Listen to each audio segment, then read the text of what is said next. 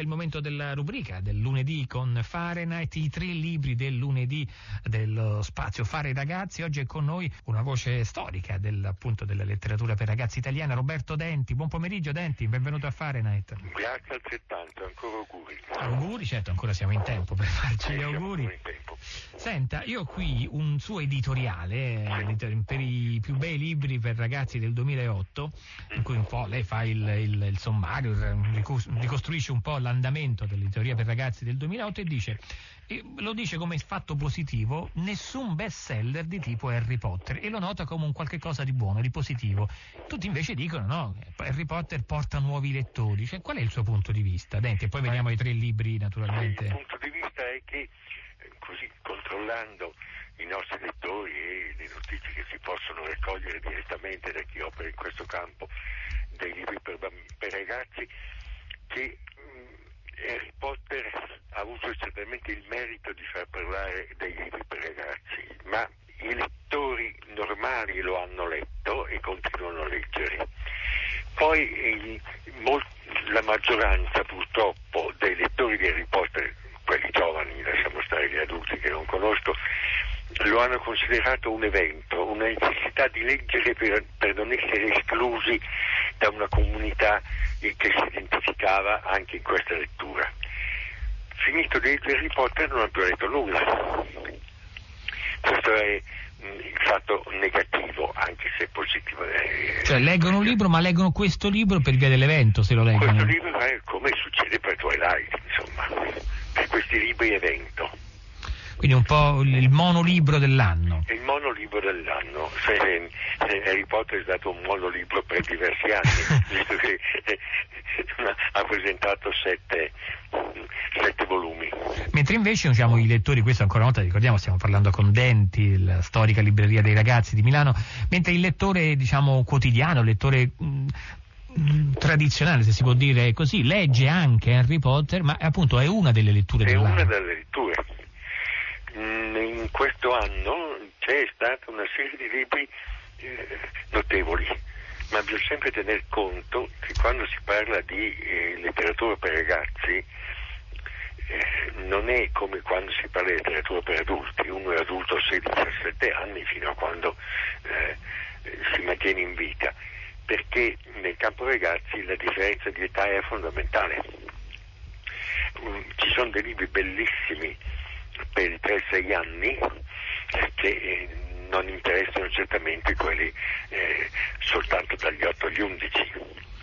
Quindi bisogna sempre, quando si parla di libri per ragazzi, io preferisco parlare di libri piuttosto che di letteratura, perché la letteratura è quella per adulti.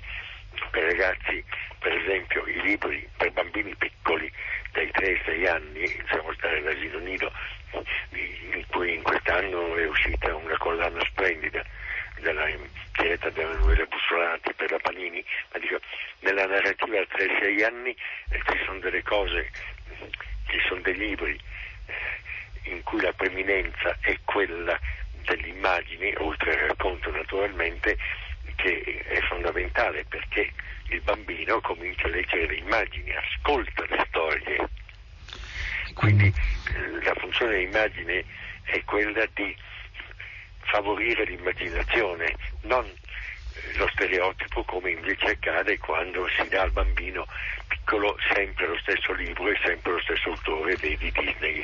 Senta, fra i tre libri che lei ci consiglia del lunedì, infatti ce n'è uno ehm, che non dico che sia proprio così, però che ris- un po' risponde a questo mm, rapporto un po' anche introduttivo al mondo della lettura. eh. Sì, per esempio quest'anno ne sono usciti 7-8 piuttosto buoni, scelgo mm, come esemplare un cappuccetto rosso illustrato da Sveva Pakowska che è una grandissima illustratrice. Edizioni europea, Nord-Sud. Nord-Sud, pubblicato dalla Nord-Sud. Qual è il, diciamo, il carattere particolare che, che ci- che- che- ce lo porta a segnalare oggi a fare Night Denti? Perché c'è un lupo incredibile, è un lupo non tradizionale, che è un lupo molto cattivo, no? ma che è fuori dalla tradizione eh, iconica del, del Cappuccetto Rosso. E non dimentichiamo che il Cappuccetto Rosso è una fiaba estremamente fo- volte eh, suggerisce a, con, come inconsciamente ai bambini, come tutte le fiabe, ma c'è da notare che Cappuccetto Rosso non è mai stata affrontata da Disney.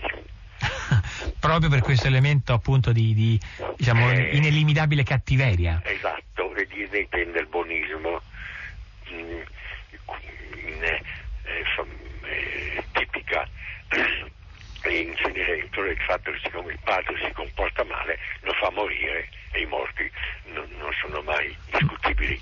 No?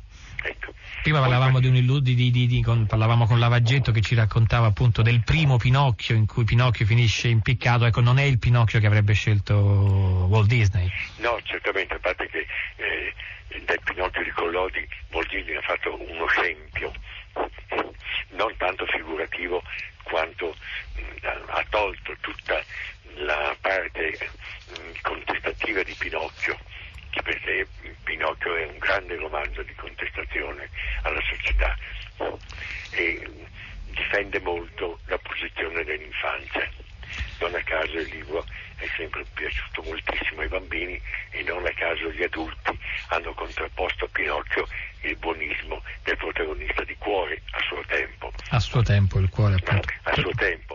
Um, libro valido per molti aspetti, ma certamente negativo in quanto il protagonista è il bambino ideale per una famiglia che desidera che il bambino pensi soltanto a quello che vuole mamma, papà e maestro.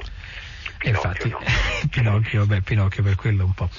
Senta, l'altro libro, il secondo libro, no, cioè, primo libro ricordiamo questa versione di Cappuccetto Rosso, Cappuccetto Rosso della Pakowski, illustrato. Pakowski edito da Nord Sud. Secondo libro che ci consiglia. Il secondo libro è nella narrativa, um, riguarda la narrativa dagli 8 agli 11 anni, dove ci sono, già sono stati segnalati altri libri e io mi permetto di sottolineare un libro di Chris Riddle, eh, Otto Line e La gatta gialla, edita dal Castoro.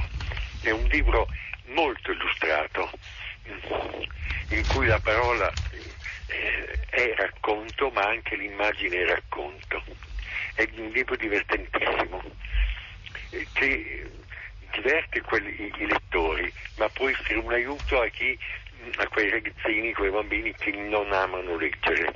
Quindi c'è la parte illustrata è, è molto forte. Molto forte, molto forte e devo dire eh, di un divertimento mh, mm, notevole, perché è un libro in cui la protagonista, appunto, che è Ottolai, riesce mh, mm, a battere eh, suo nemico, un nemico che è la gatta gialla in modo gradevole senza troppi, senza troppi eccessi. Senza troppo cruente. Lei dice un racconto per chi ha ancora paura, fra virgolette, dei libri esatto. troppo scritti. Perfetto. Dunque, allora ricordiamo quest'altro tri- titolo di Chris Riddle, Otto Line e la gatta gialla, il castoro.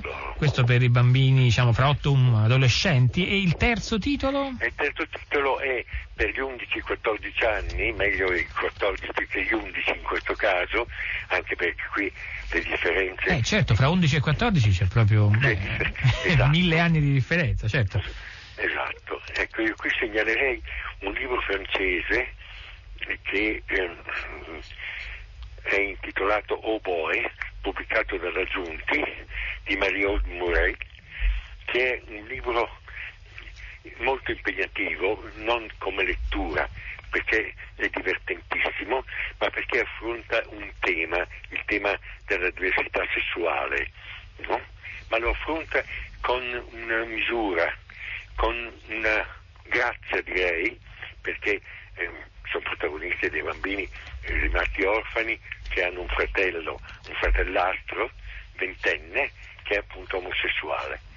Ma il, questo tema mm, viene affrontato in modo molto corretto, molto serio, ma ironico.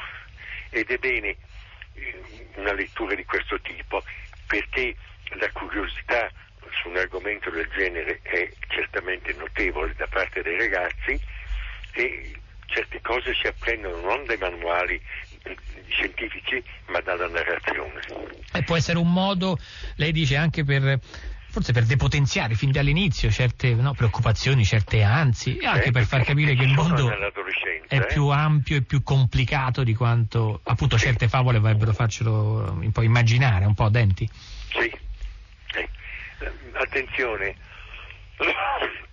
i libri di narrativa servono a farci conoscere certi argomenti, certi problemi, certi momenti storici. Pensate, pensiamo che cosa è stato mm, negli anni, nei decenni mm, iniziali del, del, 1900, del 1900 fino dopo la guerra, Ivano, di Certo. Walter Scott.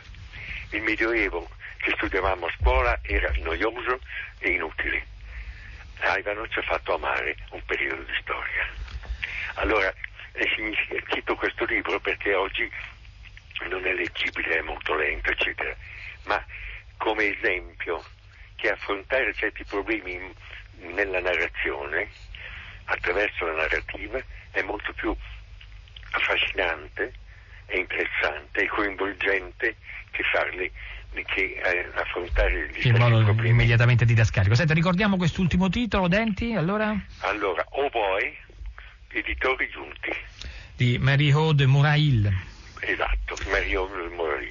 La ringraziamo, Denti, grazie per essere stato con noi.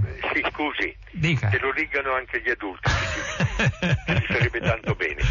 e quali adulti, certo. Vabbè, questo è un altro discorso. Grazie molte, Denti, grazie molte, Denti. Con lui oggi i tre libri del lunedì. Abbiamo proposto libri diversi, appunto per varie fasce d'età. Poco fa insisteva Denti su questo elemento, sulla differenziazione.